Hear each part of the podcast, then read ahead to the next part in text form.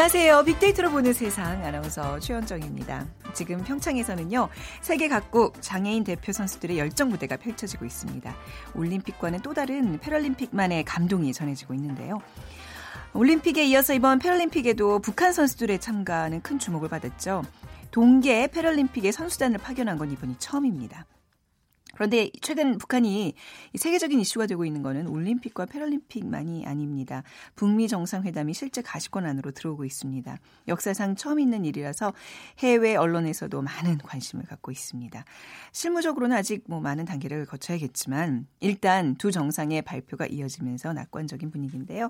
자, 잠시 후 월드 트렌드 빅데이터로 세상을 본다 시간에 자세한 얘기 다뤄보고요.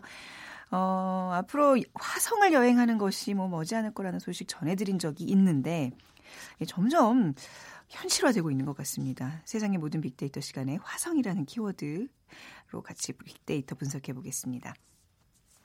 오늘 빅퀴즈입니다. 오늘은 남북 분단의 아픔을 간직한 이곳을 맞춰주시면 되는데요. 경기도 파주시 진서면 비무장지대 군사 분계선상에 있는 곳으로 군사정전위원회 유엔 사 측과 공산 측이 군사정전위원회 회의를 원만히 운영하기 위해서 설치한 곳입니다. 1953년 10월 군사정전위원회 본부구역에 설치한 동서 800m, 남북 400m 장방형의 지대입니다.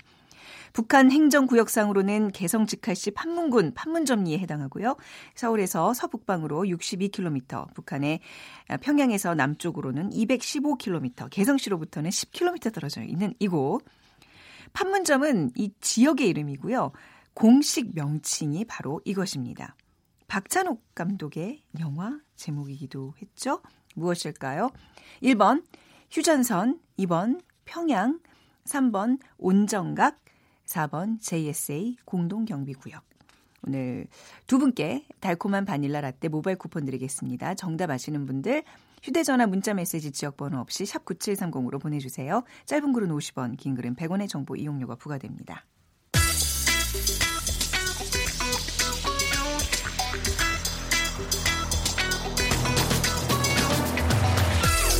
오늘 여러분이 궁금한 모든 이슈를 알아보는 세상의 모든 빅데이터.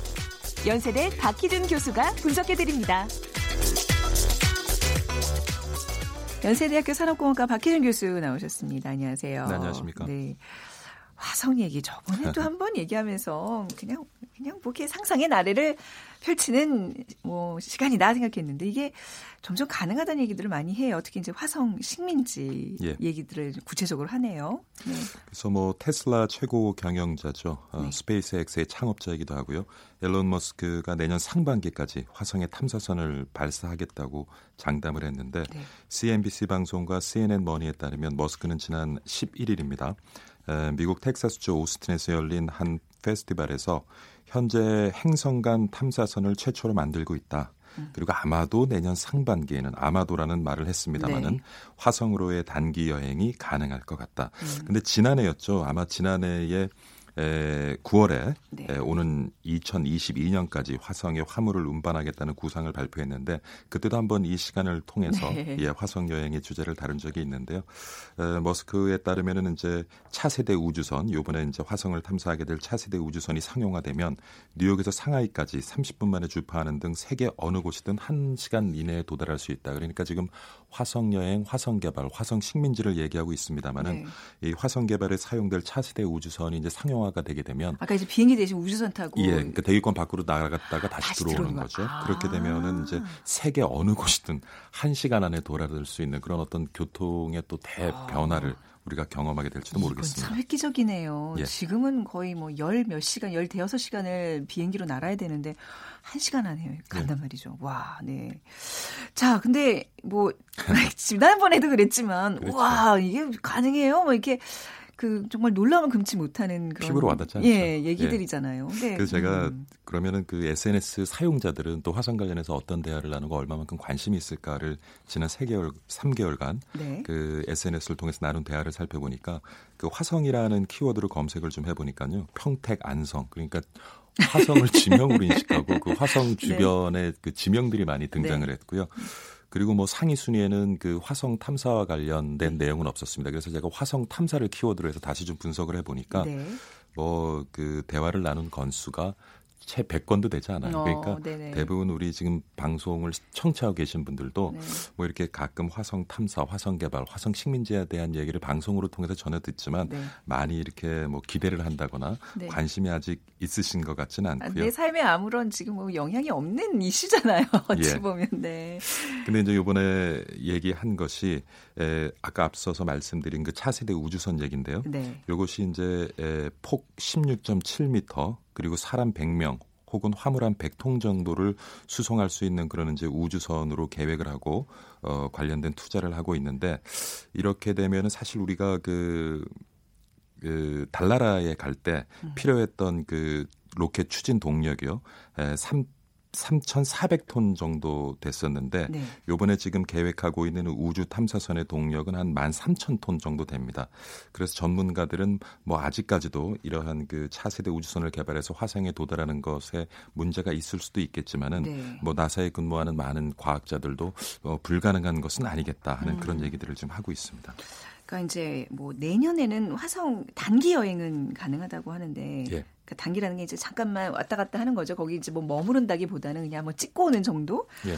화성까지 도달하는데 시간 얼마나 걸리는 거예요? 에, 결론부터 좀 말씀드리면요. 네. 에, 지금 개발하고 있는 우주선을 통해서 네. 화성에 가게 되면은 뭐 여러 가지 변수가 있습니다만은 지금 예상으로는 30일에서 한 80일 정도, 한 달에서 한 세 달 정도면 화성에 도달할 수 있을 것으로 보여지고요. 네.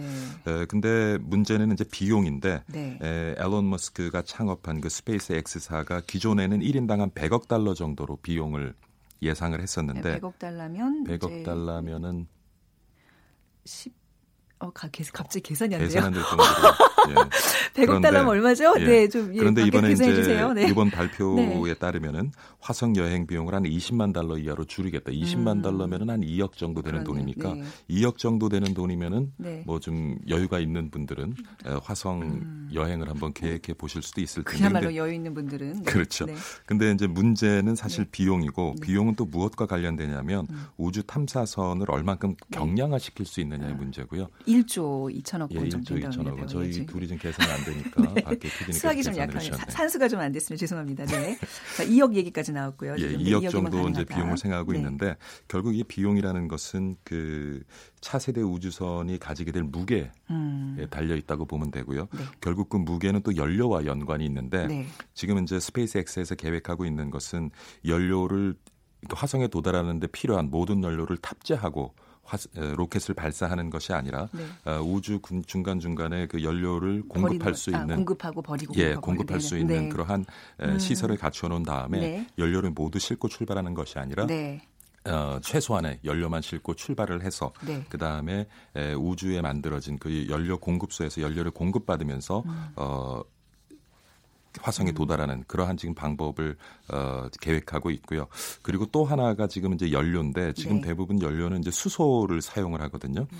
그런데 에, 비용도 그렇고요. 그 다음에 화성에 도달해서 다시 돌아올 때도 예를 음. 들면은 수소를 활용한 연료를 쓰면은 돌아올 연료까지도 이제 화성에 가지고 가야 되는데 네. 지금 이제 얘기되는 것이 메탄. 메탄 같은 경우는 지금 화성에서 우리가 어, 구할 수가 있기 때문에 네. 연료를 수소가 아닌 메탄으로 사용하게 되면 음. 가는데 필요한 연료만 가지고 가고 네. 차후에 화성에서 이제 연료를 만들 수 있는 그런 시설만 설비해 놓으면 돌아오는데도 문제가 없다. 그러면 아. 앞으로도 어, 뭐 한두 번 정도 이런 화성 탐사가 진행이 되면서 화성 여행에 대한 비용도 급격히 줄어들 것으로 지금 보여지고 있습니다. 많은 그 우주 공상 과학 관련 영화들에서 그 주인공들이 봉착하고 주인공이 또 가장 사랑하는 사람을 잃고 이런 게 연료가 떨어져서 예. 그렇지 못 돌아오는 경우들이 많잖아요. 근데 이런 거를 이제 추진함에 있어서 누군가는 또 희생이 돼야 될 수 있 다는 생각도 들어요. 뭔가 그렇죠. 이런 시행착오라는 게 사실 목숨을 담보로 하는 거잖아요. 앨런 머스크 같은 경우도 네. 지금 이제 이 화성 여행을 네. 계획하면서 어, 화성 여행에 참가하는 사람들은 여유가 네. 있는 사람뿐만이 아니라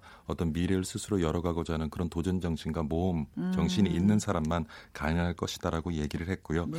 그런데 앨런 머스크가 늘 이렇게 꿈을 꾸고 그 꿈을 실현하기 위해서 많은 투자를 하지만 결국 이렇게 계획을 발표할 때는 항상 아마도라는 말을 꼭 붙입니다. 네, 그러니까 네. 스스로에 있어서도 그런 음. 것을 음. 충분히 자신할 수 없다는 네. 얘기일 수도 있겠고요. 그렇네요.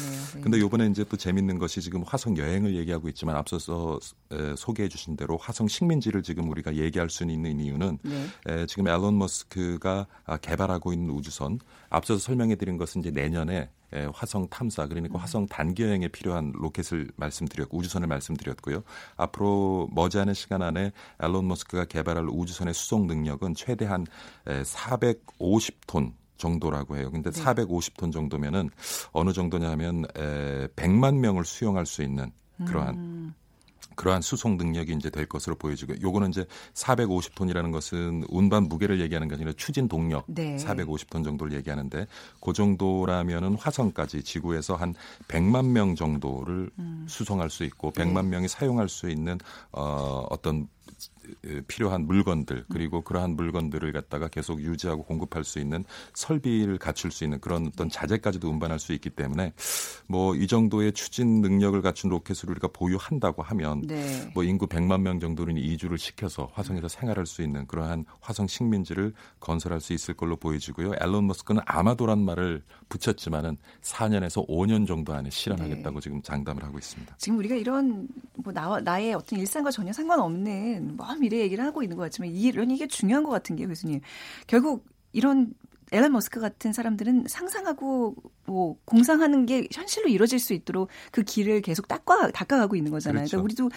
우리에게 이런 기업가 정신이 과연 있나? 우리나라에서도 이런 것들을 좀 누군가는 좀 추진을 하고 같이 좀 어떤 그렇게 보면 발 맞춰서 세계 어떤 예. 기준에 발 맞춰서 가야 되는데 좀 그러니까 그게 좀 아쉬운 거 아니에요? 앨런 머스크 같은 경우도 사실 처음에 돈을 번 네. 것은 이제 그 인터넷 결제 네. 회사를 설립을 해서 돈을 벌고요. 그것을 매각한 다음에 거기서 남은 이제 돈을 가지고 어, 테슬라라는 전기차 회사를 설립하기도 하고 예. 지금 우리가 얘기하고 있는 스페이스X라는 우주선 음. 회사를 만들기도 하고 그러니까 우리 지금 어떤 우리 국내 시장을 보면은 이건 앨런 머스크 같은 도전 정신과 모험 정신을 가진 네. 그러한 기업가들이 좀 부족하지 않나 하는 네. 생각을 해보죠. 그게 좀 어떻게 뭐 키워낼 수도 없는 거고, 그렇죠? 그건 어떤 그 어떤... 우리가 가지고 있는 지금 사회 네. 문화, 교육 제도, 우리가 가지고 있는 지금 익시 중심의 교육 제도는요. 그쵸. 아마 10년, 20년이 지나도 음. 앨런 머스크나 스티브 잡스 같은 그런 인물이 출연하기는 쉽지 않을 것 같습니다. 한 인재를 키워내는 그 자양분의 좀 문제인 것 같아요. 우리도 예. 정말 이런 멋진 화성 식민지 여행을 정말 주도할 수 있는 그런 어떤 경영자 모험가들이 좀 나와야 될 텐데 말이죠. 네. 근데 한 가지 재밌는 네. 것은요. 지금 네. 화성 개발, 화성 식민지 얘기 남 얘기처럼 하다가 네. 사실은 이제 과학자들도 긴가민가 하다가요. 음. 이것이 조금 이제 구체화되고 현실화될 이제 기미가 보이니까 지금 많은 그 학자들이 또 뭘 연구하기 시작하냐면 네. 과연 거기 가서 어 이렇게 아이를 낳고 아이를 기르는 어, 것이 가능할 그것까지. 것인가. 지금 중력이 다르고 네. 여러 가지 뭐 이제 실험을 하고 일본 학계에서도 우주에서 그러니까 쥐를 가지고 생산을 하는 네. 그런 이제 실험을 했습니다만은 이 부분에 대해서는 지금 갑자기 지금 네. 투자가 몰리고 또 많은 음, 연구가 진행되고 있습니다. 네, 뭐든지 이렇게 가능할까? 그러면 어떨까? 아마 뭐 이런 많은 정말 물음표들을 우리 삶에 있어서 많이 좀 우리가 쏟아내야 될 것 같다는 생각이 드네요. 자, 연세대학교 산업공학과 박희준 교수와 함께 화성 여행 떠나봤습니다. 감사합니다. 네, 감사합니다.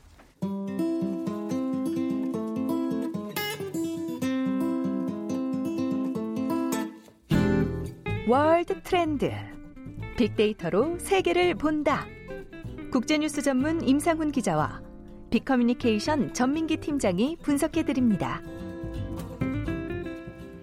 빅데이터 전문가 빅커뮤니케이션 전민기 팀장 그리고 임상훈 국제문제평론가 두 분 나오셨습니다. 안녕하세요. 안녕하세요. 반갑습니다. 우리 임상훈 평론가께 문제 빅퀴즈 부탁드리겠습니다.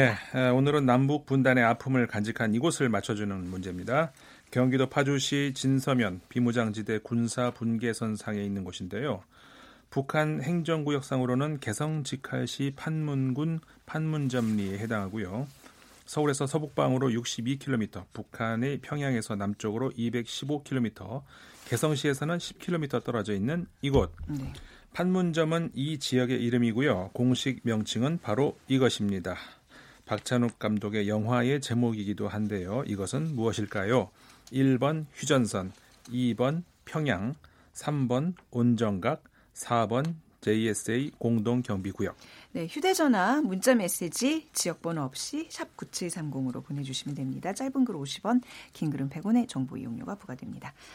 자, 우리나라뿐만 아니라 전 세계 언론을 장식하고 있는 탑 뉴스, 바로 북미 정상회담일 텐데요. 오늘 이 얘기 좀 나눠보겠습니다. 어, 먼저 전민기 팀장께 북미 네. 정상회담에 대한 SNS 반응 부탁드릴게요. 네, 네, 지난 1년간 13만 건 정도 언급이 됐는데 뭐 최근에 당연히 다 언급이 된 것들이고요. 이제 연관을 보면은 북미라든지 네. 뭐 정상회담 뭐 이런 단어들 그리고 당연히 트럼프와 김정은 국방위원장의 이름이 계속해서 상위권에 있고요. 네. 그 외에는 이제 주변국들의 반응이죠. 일본이라든지 뭐 재팬 패싱이란 말 정도로 나올 정도로 지금 일본이 어 사실은 좀 곤혹스러워하고 있는 모습이거든요. 네, 아베도 이제 그, 내부 예, 예. 정치적으로 좀 힘든 상황이라 지금 그렇습니다. 네네. 그리고 중국의 입장도 굉장히 궁금해하고 있고 그 외에는 이제 비핵화에 관련된 어떤 이야기들이 나올 것인지에 음. 관한 그런 언급들 그 외에는 어디서 열릴 것이냐 이 네. 장소 과연 어 뭐 스위스라든지 이런 제3국에서 열릴 것인지 평양에서 열릴 것인지 뭐 평화의 집이라는 이야기까지 나올 정도로 네. 이제 세계 각국의 언론도 5월 달에 어디서 이게 개최될 거고 무슨 이야기를 할 것인지 이 두 사람이 만나서 네. 예, 역시나 우리 SNS에서도 이런 것들을 가장 궁금해하고 있습니다. 남북 정상회담은 평화의 집에서 열리기로 그렇죠. 잠시적으로 네. 지금 합의를 한 거죠. 네. 그리고 이제 긍부정 네. 비율을 보면 39.4 대 27.4 정도 나오니까 굉장히 이 긍정 감성어가 높은 편입니다. 그래서 음. 뭐 평화라든지 칭찬하다 이런 기적이다. 성공이다, 뭐 희망, 기대 이런 이야기 나오고 있고요. 뭐 부정 감성어는 좀 당혹스럽다는 분들도 계신 것 같아요. 둘이 그렇게 으르렁거리더니 갑자기 이렇게 네. 회담을 한다는 거에 대해서 좀 충격적이다라는 네. 말까지 나오고 있습니다. 그렇죠. 엊그저께만 해도 그렇게 둘이 치고받고 싸웠는데 갑자기 화해하자 손을 내미니까 약간 네. 주변에 있는 사람들은 뭐지? 약간 이렇게 황당해하는 그런 반응이 있는 것 같은데 그렇죠. 외신에서는 어떤 얘기들이 좀 나오고 있어요? 지금 어 도널드 트럼프 대통령이 오랜만에 이제 미국 언론으로부터 조금 칭찬을 받고 있어요. 네. 예. 무슨 이제 AP 통신 같은 경우는 이 양국이 1950년대 한국 전쟁 이래 공식적으로는 전시 상태였는데 북미 정상회담이 성사가 되면은 음. 이두 사람 북한 지도자 미국 현지 대통령의 첫 만남이 될 것이다 대서특필하고 있고요. 뉴욕 타임스는 음 깜짝 놀랄 만한 도박이라고 표현을 했습니다. 왜냐하면 이제 사실 뭐 트럼프 대통령이 화염과 분노로 위협하고 리틀 로켓맨이라고 조롱을 했다가 네. 이렇게 만난다는 것에 대해서 굉장히 놀라운 일이다 이렇게 이야기를 하고 있고요. 어, CNN 같은 경우도 서로 욕설 주고받은 지 1년 만에 이렇게 만난다는 게 정말 네. 이두 사람은 어디로 튈지 모른다라는 네. 반응 내놨습니다. 정말 놀라운 돌파구다라고 이야기를 했고요. 음, 뭐 여기저기 이제 영국 BBC 방송 같은 경우도 북한이 아직 핵무기를 완전히 포기하겠다고 약속을 하지 않았기 때문에 이번 네. 회담의 대가로 어떤 것을 북한이 바라고 있는지에 대해서 영국은 아무래도 제3자여서 그런지 네. 확실히 무엇을 주고받을지에 대해서 좀 명확하게 판단하고 있는 것 같습니다. 아니 다른 사람도 아니고 트럼프랑 김정은이잖아요. 우리가 그들의 면면을 좀 봐왔는데 어, 이 북미 정상회담이 실현 가능할 거라고 보세요, 임기석 기사? 네, 당연히 이제 가능할 네, 거고요. 네, 네. 어, 어떻게 보면 올해가 어, 어, 저기 네. 북한 입장에서도 그렇고 네. 미국도 물론 마찬가지고 골든 타임이다. 음. 저는 그런 생각이 되거든요. 네. 왜냐하면 지금 그 잘 아시다시피 주변 국가들 중국이랑 러시아가 굉장히 바빠요. 국내 정치 문제로. 그 푸틴 대통령이나 지금 시진핑 국가 주석이나 굉장히 이제 그 저 자신의 그 정치적인 앞으로의 미래 그렇죠. 그 국내 현안에 대해서 그 굉장히 바쁘고 트럼프 대통령 같은 경우에는 올해 말에 중간 선거가 있잖아요. 네. 근데 이제 많이 그 전까 좀 전까지만 해도 불리한 음. 상황이었단 말이죠. 뭔가 좀 돌파구를 마련해야 되고 그리고 개인 스캔들도 네. 뭐 있잖아요. 그러니까 돌파구를 마련할 필요가 있는데 음. 북한이 이걸 읽은 거죠. 아. 그러니까는 올해 미국이 받아줄 수밖에 없는 그렇군요. 이런 네. 그, 그러니까 북한 입장에서는 골든 타임이고 음. 그래서 작년에도 그렇게 막 서둘러서 네. 미사일 개발을 하지 않았을까 이런 생각이 듭니다. 네. 뭐 전략적인 전략적으로 시기를 선택한 거다라고 말씀하셨는데 지금 뭐 중국과 일본은 굉장히 좀 마음이 다급해진 것 같아요. 여기 네. 언론에서 지금 많은 반응들이 나오고 있죠. 중국 언론도 이제 중대 네. 변화 대사건이라고 표현을 하고 있습니다. 그래서 네. 북한과 미국이 손을 잡고 기습을 했다 이렇게 네. 환구시보는 표현하고 있거든요. 그러니까 음. 본인들도 전혀 예상하지 못했다라는 반응인 것 같고요. 일본 같은 경우는 이제 일본 패싱을 우려하는 견해를 밝히고 있죠. 그러니까 네. 북한의 핵미사일 개발을 둘러싼 협상이 일본을 제외한 채 음. 진행되는 것에 대해 상당히 경계감을 드러내고 있어요. 그래서 음. 우리 정부가 사실 대북 특사를 통해서 이번 어떻게 보면은 트럼프와 김정은 북한 위원장을 연결을 해줬다면 우리 정부가 이제 앞으로 해야 할 일은 중국하고 일본을 조금 이렇게 어르고 달랠 필요가 있습니다. 그래서 일본에서 사실 본인들을 빼놓고 하기 때문에 약간 네. 어깃장을 놓을 수도 있고. 근데 일본 입장에서는 지금 음. 당장 그 아베가 지금 사학 스캔들 때문에 그렇죠. 여기까 지금 네. 신경을 참 못 쓰고 있는 그 많이 못 쓰고 조금 있는 이거 어르고 달래줘야 될 것 같아요. 그리고 중국 같은 경우도 사실은 음. 우리가 가만히 있으면 안 되는 게 네. 북한하고 뭐 미국이 어떤 협상을 한다고 하더라도 국제법적으로 음. 이제 중국이 사실 키를 쥐고 있다고 봐야 되거든요. 네. 그렇기 때문에 우리 입장에서는 이제 중국과 어, 일본을 좀 잘 이렇게 음, 다스리면서 음. 네. 좀 가야 할 필요가 있지 않나 싶습니다. 일본 같은 경우는 이제 일본 패싱이라는 게 좀 자존심이 상했는지 네. 어 한국과 일본이 제외될 수 있다. 한국을 음. 또 거기다 껴 넣었더라고요. 네. 그러니까 예, 그런 거에 대해서 약간은 우려를 좀 나타내고 있는 모습입니다. 자, 이제 뭐 외신들의 어떤 좀 반응들을 잘 살펴봤고 아까 말씀하신 것처럼 미국과 이제 북한 서로 뭔가 이제 이득이 있을 걸로 예상되니까 이 정상회담에 이걸 다 이제 받아들인 건데 각자 어떤 입장인지 한번 좀 볼까요? 먼저 북한이 이번 요구를 받아들인 배경 어떤 것들이 있을까요? 어떤 분이 말씀해 주시겠어요? 네, 제가 네, 할게요. 네. 북한 같은 경우는 네. 사실 지금 굉장히 어려운 상황이었어요. 근데 네. 이제 김정은이 제가 보니까 이제는 핵하고 경제를 음. 함께 좀 이끌어 가겠다 이렇게 노선을 정한 것 같습니다. 그래서 네. 미사일도 쏘면서 이번 미국을 만나서 좀 경제적으로 압박받고 있는 북한의 어떤 경제를 좀 살리기 위한 노력들도 좀 함께 하려는 게 아닌가. 그래서 음. 국방 경제 부분에서 좀 자생력을 스스로 구축하기 위한 하나의 방편으로 보고 있고요. 그러니까 이 시점에서 이렇게 비정상적인 대외 관계를 정상화시키는 어떤 획기적인 전환점으로 지금 삼은 것은 필수 불가결한 어떤 방향이다. 본인도 이제 인식을 한 것 같습니다. 네. 외국에서 오랫동안 유학을 하면서 어, 음. 어, 경제에 관한 좀 중요성을 인식하고 있는 것 같고요. 그러니까 전쟁 상태 종식뿐만 아니라 정상적인 좀 국제 관계로 들어가기 위한 하나의 관문처럼 생각을 하고 있는 것 같습니다. 그래서 네.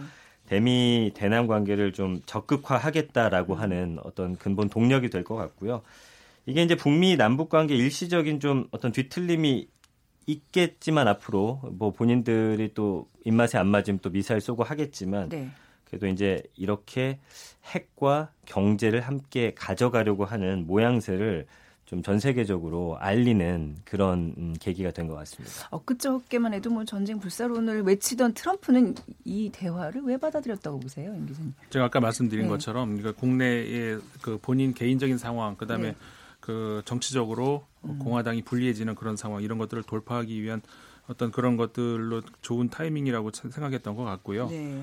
어, 역시 그 트럼프 대통령 같은 경우는 과거에 다른 공화당 출신의 대통령들에 비해서 네. 이념적으로 좋은 표현으로서 좀 자유롭죠. 아, 어, 네. 어, 그래서 이제 그 실용적으로 본인한테 어떤 그 성과가 될 수 있을 만한 아니면 음. 업적으로 될 수 있을 만한 아, 그런 것들이 있다면 그 자꾸 오바마 대통령을 언급을 자주 하잖아요. 네네. 네. 오바마는 못했다, 나는 이거 한다 이런 음. 얘기를 자꾸 하는데 어떤 그런 거. 그러니까는 아. 본인에게 어떤 업적이 될 수 있을 만한 것은 무조건 하는 아. 저돌적인 그런 면이 네. 있는 것 같아요. 네. 그런 것들이 어떻게 보면 우리나라 입장에서도 잘된 그런 케이스가 아닌가 네, 네 그런 생각이 듭니다. 음, 그게 이제 잘 풀리면 좋은 결과를 나올 수 있고 이게 또 이제 어깃장을 놓기 시작하면 이렇게 한없이 꼬이는 그런 성격이죠. 그렇죠. 그러니까 원래 정상끼리 만났을 아. 때 합의를 먼저 해버리면은 네. 좋은 점은 그러니까 잔 장애물을 치우면서 빨리빨리 나갈 네. 수가 있는 반면에 그렇죠. 본인들의 어떤 뭐가 어깃장이 틀어지기 음. 시작하면 바로 그냥 깨져버리는 그렇죠. 그런 위험이 음, 있죠. 네. 자 아까 이제 뭐 남북 정상회담은 평화의 집이고 이제 북미 정상회담이 어디서 열리냐는 아직 정해지지 않았어요. 그렇죠. 이거 가지고 얘기들이 많은데 어떤 곳들이 지금 거론되고 있어요? 우리나라도 많이 관심을 가지잖아요. 네. 외국에서도 많이 관심을 그래요. 가지고 있더라고요. 뭐 의미가 있죠, 아무래도. 네. 그렇죠. 네. 장소가 굉장히 의미가 있기 예. 때문에 그러는 건데 일단 제일 많이 일단 그 김정은 위원장이 초대를 했으니까 음. 평양 예가 물론 나오죠. 네. 굉장히 상징적인 미국 정상이 처음 들어가는 거 아닙니까? 음. 그런 상징적인 의미가 있지만은 단점도 있어요. 미국의 공식적으로 제재국이잖아요. 네. 북한이. 근데 미국 정상이 들어간다? 그러면 상대를 인정한다는 이야기인가? 어. 이런 정치적인 부담이 있고요. 워싱턴도 이제 마찬 반대 방향으로 마찬가지죠. 굉장히 상징적인 의미가 있지만 같은 네. 이유로 미국에서 반대 목소리가 나올 수가 있고요. 네. 그다음에 그 캠프 데이비스라 해서 이제 과거에 이제 그런 회담들이 많이 있었잖아요. 네. 근데 이제 글쎄요 여기는 조금 떨어지는 것 같고. 캠프 데이비스가 어디죠? 미국에 있는 그러니까 어 뭐라 그럴까 과거에도 왜 그 중동 어, 협상 같은 거 할 때 그쪽 음. 가서 음. 많이 했단 말이에요. 네. 근데 그런 거 판문점 상징적인 의미가 있습니다만 네. 바로 직전에 남북 정상회담이 열리잖아요. 그러니까 극적 효과는 좀 떨어질 수가 있는 아, 것이죠. 네. 그런 단점이 있고 네. 스위스 같은 경우도 거론이 돼요. 왜냐하면 스위스요? 예, 어. 제네바 협정을 과거에 미국하고 일, 아, 저, 네. 저 북한하고 했던 그런 일이 있기 때문에 그런 어떤 상징성도 있고 스웨덴도 거론되는 이유가 양국이 동시에 가장 그 가까이 좀 갈 수 있는 그런 물리적인 거리로 따졌을 때 아, 물리적인 네. 거리뿐만이 아니라 네. 정치적으로도, 정치적으로도. 왜냐하면 음. 어, 스웨덴 같은 경우가 이제 어떻게 보면은 미국의 대신해서 저 뭐라고 할까 북한과의 그 중재자 역할을 해왔거든요. 예. 그런 의미에서 어떤 그런 가능성도 있고 뭐 소수 얘기입니다만은 과거에 부시하고 고르바초프 같은 경우에는 네. 공해상에서 그러니까 이 땅도 저 땅도 아닌 선박 위에서 네.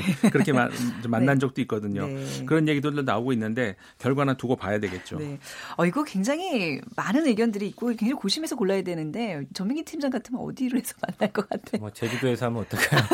고르바초프가 처음 올 때 제주도로 네. 왔잖아요. 근데 제 생각에는 뭐 가능성이 높진 않지만 차라리 네. 중국이나 러시아 쪽을 잡아서 네.